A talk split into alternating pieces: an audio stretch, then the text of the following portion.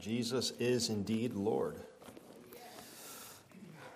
One of the challenges of Christmas for a pastor is, what are you going to say after Christmas Eve? Didn't you already say it last night? Well, the message is the same. The message of Christ does not change at all. And we are not at liberty to fiddle with it, to do what we want with it. The message is the message. So today, we'll hear about the beauty of Christmas in 3 words. The beauty of Christmas in 3 words. Our text is found in Matthew chapter 1, verses 18 to 25. I'd ask you to turn there. Stand with me, we'll pray, and we'll see what God says to us today. Heavenly Father, we thank you that you are Lord. Amen. You are Lord at your birth. You are Lord before your birth. You are Lord at your ascension, and you are Lord at your return. For your word tells us that at the name of Jesus, every knee will bow.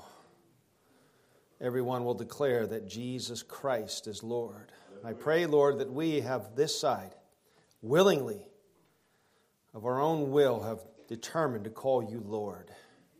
And I pray, Lord, if there are any here today who have not, that today would be the day of salvation for them. So, Father, we ask that you open our eyes, open our hearts, and open our minds to hear and understand your words. We ask it in Jesus' name. Amen. Now, the birth of Jesus took place in this way. When his mother Mary had been betrothed to Joseph, before they came together, she was found to be with child from the Holy Spirit. And her husband Joseph, being a just man and unwilling to put her to shame, resolved to divorce her quietly.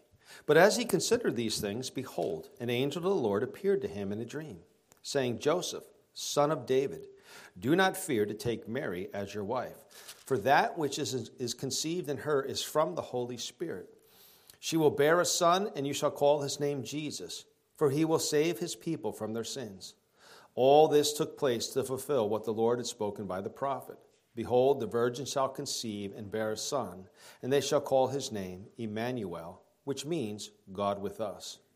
When Joseph woke from sleep, he did as the angel of the Lord commanded him. He took his wife, but knew her not until she had given birth to a son, and he called his name Jesus.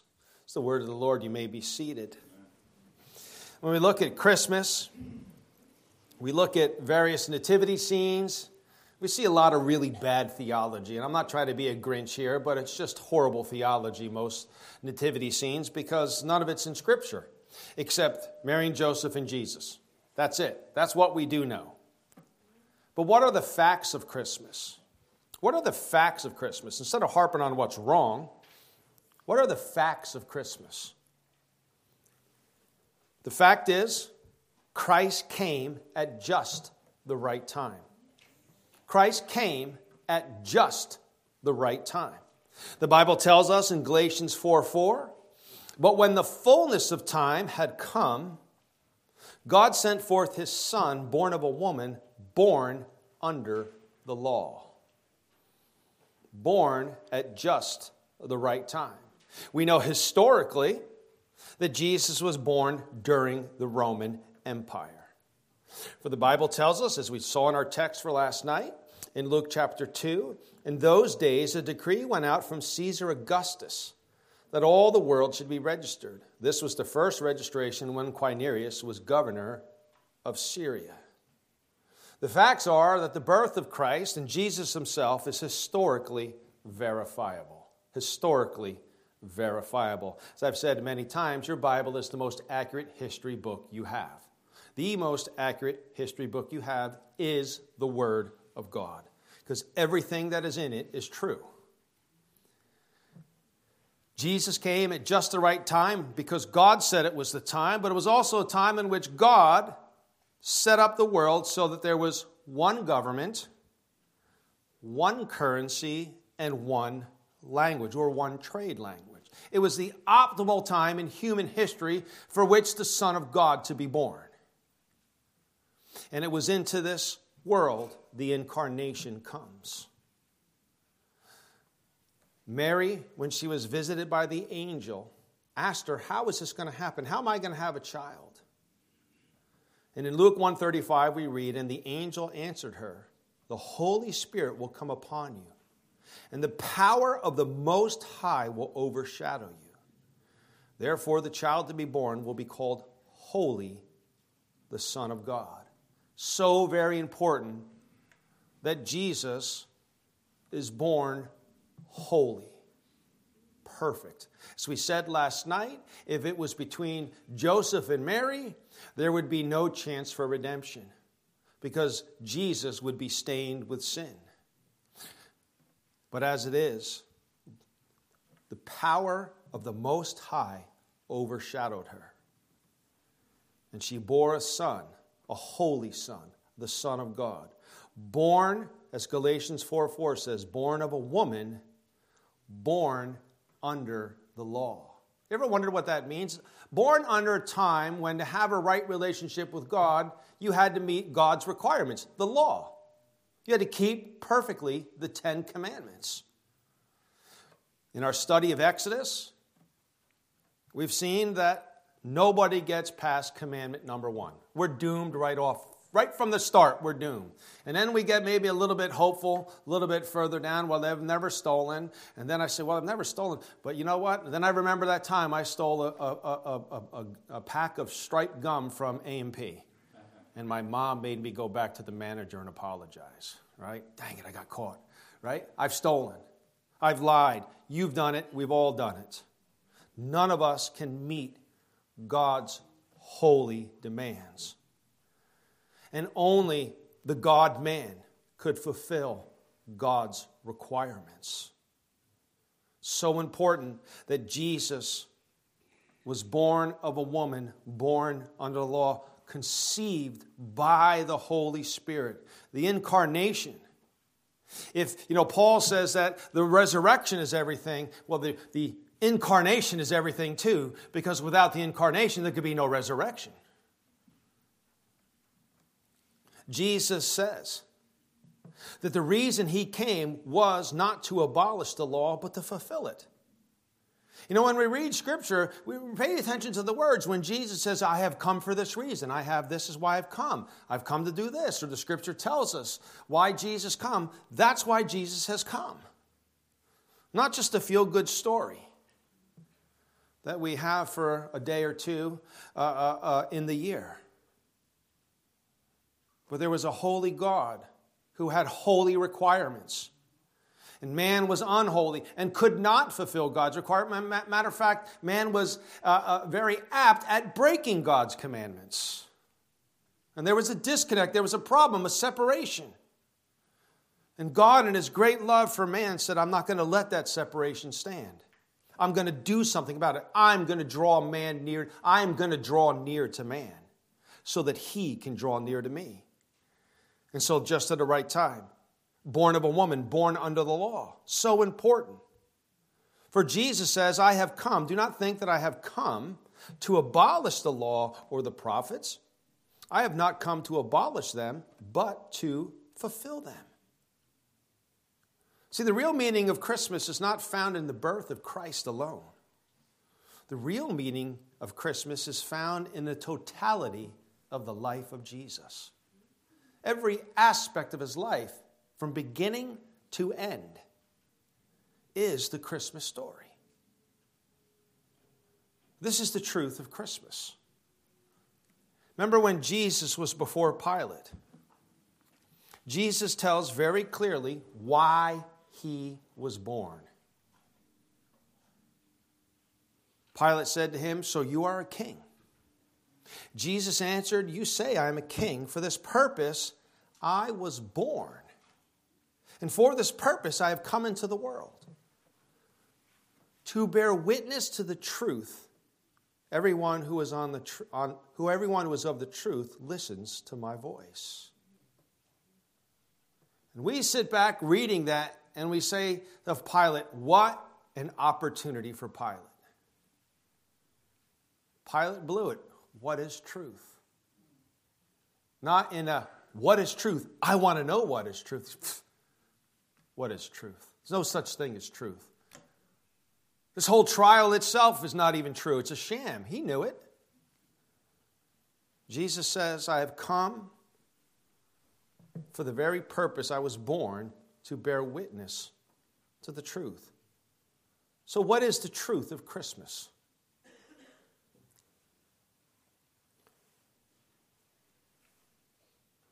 She was told in Matthew chapter 1, she will bear a son, and he will call his name Jesus, for he will save his people from their sins. The truth of Christmas is that Jesus came to save people from their sins. The truth of Christmas is that you are a sinner and I am a sinner. The Bible tells us in Romans 3:23, for all have sinned and fall short of the glory of God. The Bible tells us that because of our sin, because of our willful sin, that there's a cost attached to it, and the cost is death.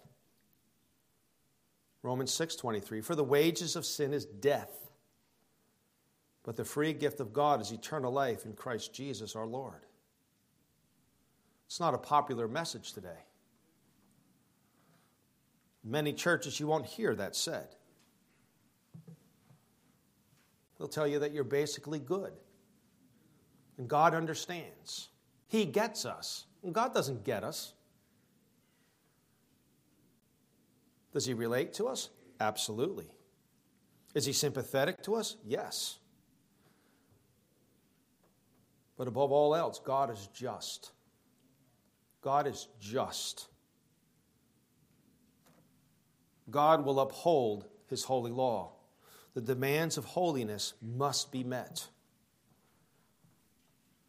You and I cannot meet the demands of holiness. We are hopelessly stuck in our sin. As Paul, writing to the church in Ephesus, says, and you were dead in the trespasses and sins. Or later on, he says, remember that you were at that time separated from Christ, alienated from the commonwealth of Israel, and strangers to the covenant of the promise, having no hope and without God in the world. Well, that's the truth of Christmas. That's the truth of our state. That's the truth of why Christmas is here, of why Jesus was born. It's because of that truth.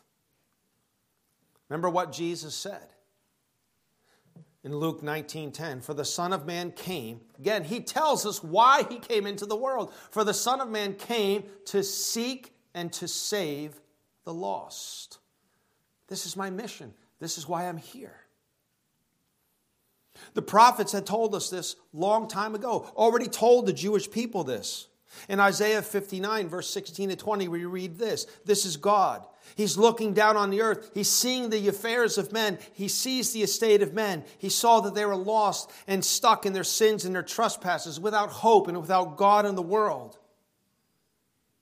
And the prophet writes this, because God said, this is what you are to write. He saw that there was no man, and he wondered that there was no one to intercede. Then his own arm brought him salvation, and his righteousness upheld him. He put on righteousness as a breastplate and a helmet of salvation on his head. He put on the garments of vengeance for clothing and wrapped himself in zeal as a cloak. According to their deeds, so he will repay wrath to his adversaries, repayment to his enemies. To the coastlands he will render repayment. So they shall fear the name of the Lord from the west, and from his glory from the rising of the sun, for he will come like a rushing stream, which the wind of the Lord drives. And a Redeemer will come to Zion, those in Jacob who turn from transgression, declares the Lord. Prophet Isaiah told us that God saw our state, that we were unable to save ourselves. And so he wrapped himself in righteousness. And therefore, it's all the more important that he was born of a woman, born under the law. And now we understand why Jesus said, I have come to fulfill the law, to procure righteousness for those who put their faith in him. The Apostle John tells us that Jesus came to destroy the works of the devil. We saw this last night. We're going to see it again today. Whoever makes a practice of sinning is of the devil. You make a practice of sinning? Do I make a practice of sinning? I mean, do we sin? Yes. Do I practice it? Do I willfully do it? Do I not care if I sin or not? Do I not repent? Bible says, and you're of the devil. For the devil has been sinning from the beginning. The reason the Son of God appeared was to destroy the works of the devil. Do you want to be destroyed? Keep sinning. Keep willfully sinning and you will be destroyed. Stop. And Jesus will destroy sin and not you. Hebrews 2 tells us this. Since therefore the children share in flesh and blood, he himself likewise partook of the same thing, that through death he might destroy the one who has the power of death, that is the devil, and deliver all those who through fear of death were subject to lifelong slavery. For surely it is not angels that he helps. They don't need help. They don't need to be saved. That's why angels long and wonder and look into salvation. What is this thing? Because they cannot in any way relate. For surely it is not angels that he helps, but he helps the offspring of Abraham. Therefore, he had to be made like his brothers in every respect so that he might become a merciful and faithful high priest in the service of God to make propitiation for the sins of the people. For because he himself has suffered when tempted, he is able to help those who are being tempted. See, Jesus really doesn't want you to be destroyed. He wants to save you. He wants you to turn from your sin. He says, I understand you can't live up to the demands of holiness. You can try, but you'll never do it. And that's why it is so utterly important at the Last Supper, where Jesus took the bread. And listen to what he says. And he took the bread, and when he had given thanks, he broke it and gave it to them, saying, this is my body, which is given for you. Do this in remembrance of me. My perfect, sinless life I lived for you. If you put your faith in me, my righteousness becomes your righteousness. Jesus' joy, or the joy of Jesus himself, Jesus' joy is culminated in three words. It is finished. You ever think of that? Really? Wasn't he just in the garden saying, God, Father, if this could pass from me, let it pass, but if not, your will be done? Yet the Bible tells us that for the joy that was set before him, he endured the cross, scorning its shame. Jesus' greatest joy was to be obedient to the Father. He had no greater joy than to obey the Father, no matter what the cost. What about us? What about me? Do I take joy in obedience? Am I worried about what someone else is going to say or think? Jesus' joy was found in obedience. It is finished. It's the Greek word tetelestai, which means it is finished. It's found in John 19:30. Jesus has been scourged. He's carried the cross, or partly carried the cross. They made someone else carry it for him. He's been nailed to the cross. He's been hanging on the cross for quite some time.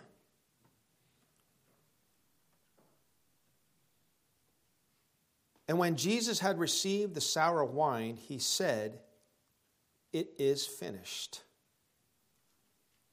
And he bowed his head and gave up his spirit.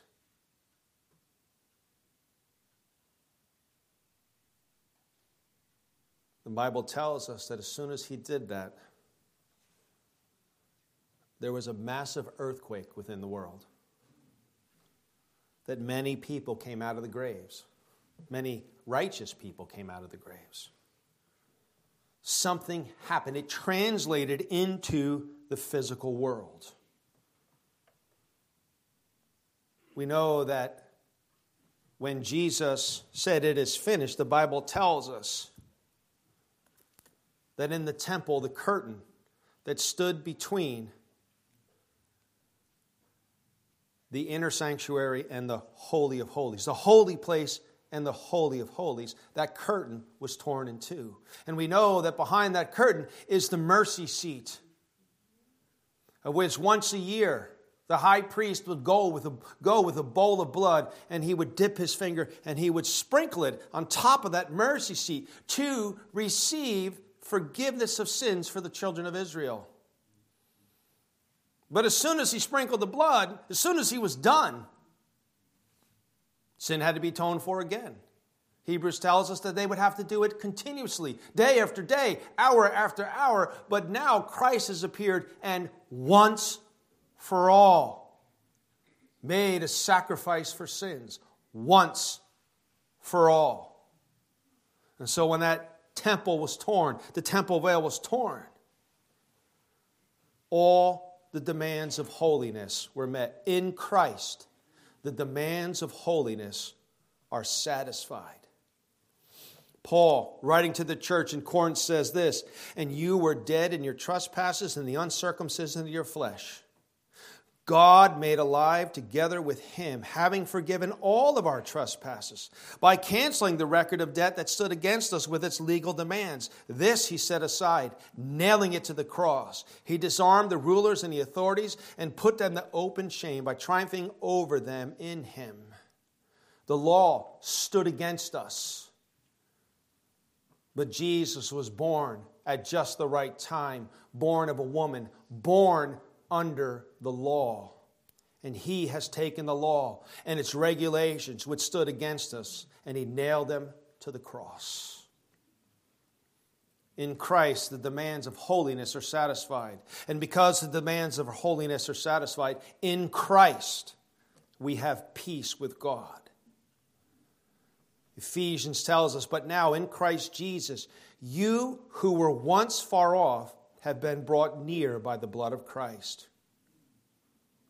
For he himself is our peace, who has made us both one and has broken down in his flesh the dividing wall of hostility, by abolishing the law of commandments expressed in ordinances, that he might create in himself one new man in place of the two, so making peace, and might reconcile us both to God in one body through the cross, thereby killing the hostility.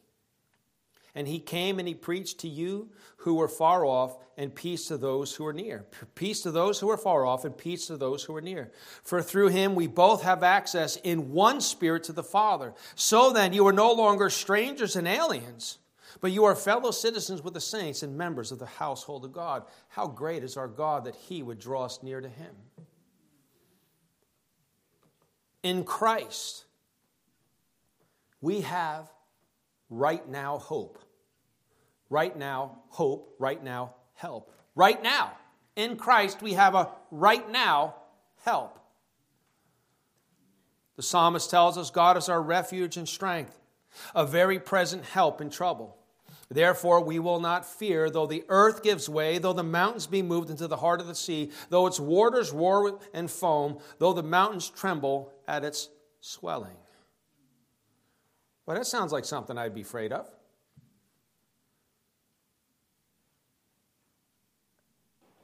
But God is our present help, our refuge now, because the greatest threat, his holiness, has been satisfied.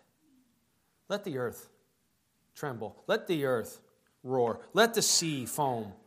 It doesn't matter, because my soul, if I'm in Christ Jesus, is safely within the hand of God himself. Jesus has also told the disciples and therefore us, "Behold, I am with you always to the end of the age." We have right now help because we are, if we're in Christ Jesus, we're indwelled with the Holy Spirit. Or do you not know that your body is the temple of the Holy Spirit within you, from whom you have from God? You are not your own. We have right now help not only because the demands of holiness have been met, justice has been meted out. Our sin has been imputed to Christ and his righteousness to us, and he helps us right here, right now, and because we have the Holy Spirit. But he also helps us out in that he gives us peace that is beyond all understanding. It is only the people of Christ that can have peace when the earth is giving way, when the sea is roaring. Paul, writing to the church in Philippi, writes this, "Rejoice in the Lord always. Again, I will say rejoice. Let your reasonableness be known to everyone. The Lord is at hand." He's right here. He's right now. "Do not be anxious about anything, but in everything, by prayer and supplication, with thanksgiving, let your requests be known to God. And the peace of God, which surpasses all understanding, will guard your hearts and your minds in Christ Jesus." Do you have the peace of God today? Is your heart and your mind guarded? In Christ, we have the hope of heaven itself. Peter writes this, "Blessed be the God and Father of our Lord Jesus Christ. According to his great mercy, he has caused us to be born again to a living hope through the resurrection of Jesus Christ from the dead, to an inheritance that is imperishable, undefiled, unfaded, kept in heaven for you, who by God's power are being guarded through faith for salvation, ready to be revealed in the last time. In this you rejoice, though now for a little while, if necessary, you have been grieved by various trials, so that the tested genuineness of your faith, more precious than gold that perishes though it is tested by fire, may be found to result in praise and glory and honor at the revelation of Jesus Christ. Though you have not seen him, you love him. And though you do not now see him, you believe in him and rejoice with joy that is inexpressible and filled with glory. Why? Obtaining the outcome of your faith, the salvation of your souls."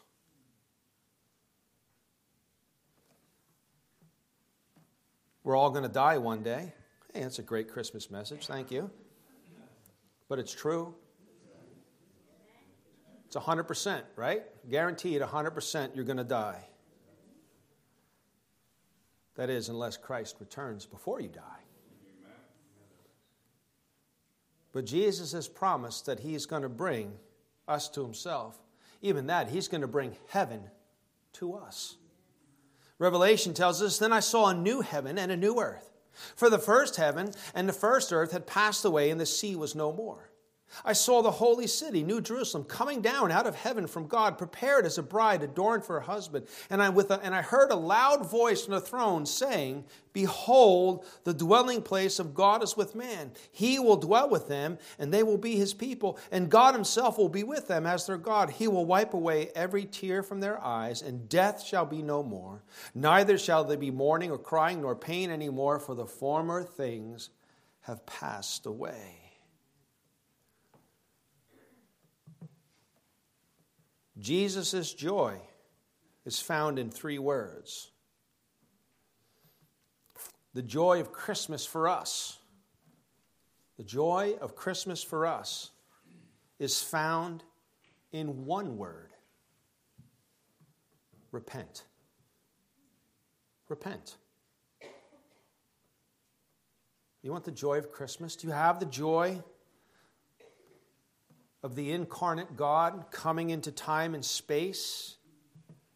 Repent. Turn from your sins. Turn from death into the living God. Jesus, when he began his ministry, began with the word repent. From that time, Jesus began to preach, saying, "Repent, for the kingdom of heaven is at hand." The birth of Jesus Christ, the kingdom of heaven has entered time and space. Jesus was born of a virgin, born of a woman, born under the law to fulfill the demands of the law so that we might become the righteousness of God. Do you have the real joy of Christmas today? Are you looking more forward to going home and opening up gifts and eating a good meal than you are to the fact that heaven will be your forever home? I mean, I'm not trying to be, that's a great question to ask ourselves. What gives me real joy? What do I ponder and treasure in my heart? Am I looking forward to the day of which Christ returns? Or do I, out of desperation, because life is so bad, just say, come quickly, Lord? That's okay too. Jesus says, repent.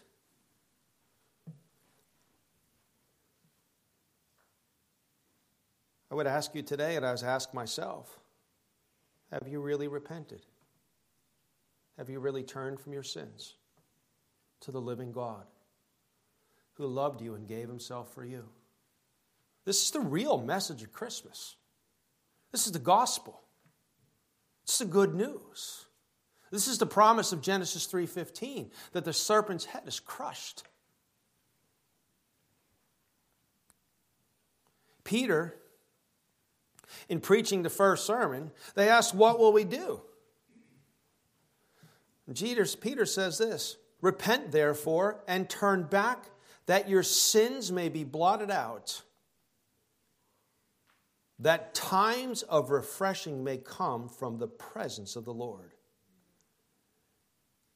and that he may send the Christ appointed for you, Jesus. Are you in life right now just overwhelmed with life? Do you feel no joy, no peace? Do you feel no heaviness and a weightiness? Do you feel a hopelessness? Have things happened in your life that just cause you to feel weight and joylessness? Perhaps, loved ones, you need to repent. Perhaps. Does that mean everything that Jesus comes to make your life better? No. Because if Jesus come to make your life better, he really failed at making his life better, didn't he? He's come that you would have life and life everlasting. We live in a world which says, do whatever you want. Live whichever way you want. Indulge in whatever you want. That's exactly what's going on. We live in the time of the judges. Everyone does what is right in their own eyes. It is just perverse. It's wicked in every way. It brings no joy. Repentance brings joy. Repentance brings joy. And when we repent, and we receive the joy of Christ, we receive the forgiveness of sins, and then we'll rejoice like the shepherds. We'll have a peace that passes all understanding. Jesus came, I have come that they may have life and have life everlasting. Do you have the joy of Christmas today? It's my hope and my prayer that you do. It's my hope and my prayer that as you leave today, as you go to friend's house, you go to neighbor's house, that if anybody were to ask, what is Christmas all about? That you don't put on the peanuts and say, well, Linus tells us. Tell them Christmas is all about one born of a woman, born under the law, so that the righteous requirements of God would be met. And that through repentance, times of refreshing would begin. May that be our message. Let it be our joy. Let's pray. Father, we thank you that in you there is fullness of joy. Oh, Father, help us to be joyful. Help us, Lord God, to treasure and to ponder in our heart all that God has done for us, all that God has done in Christ Jesus for us, that all your righteous requirements, all your demands of holiness are satisfied in Christ and applied to us. And so, Father, help us. Help us to be joyful. Help us to be glad. I will rejoice and be glad in God, my Savior. Help us, Lord. We need it. And we need it for the sake of Christ. Amen. Let's stand. Are we going to close on a song? No? God bless you all. Have a great and blessed Christmas and share the joy of Christmas. God bless you all.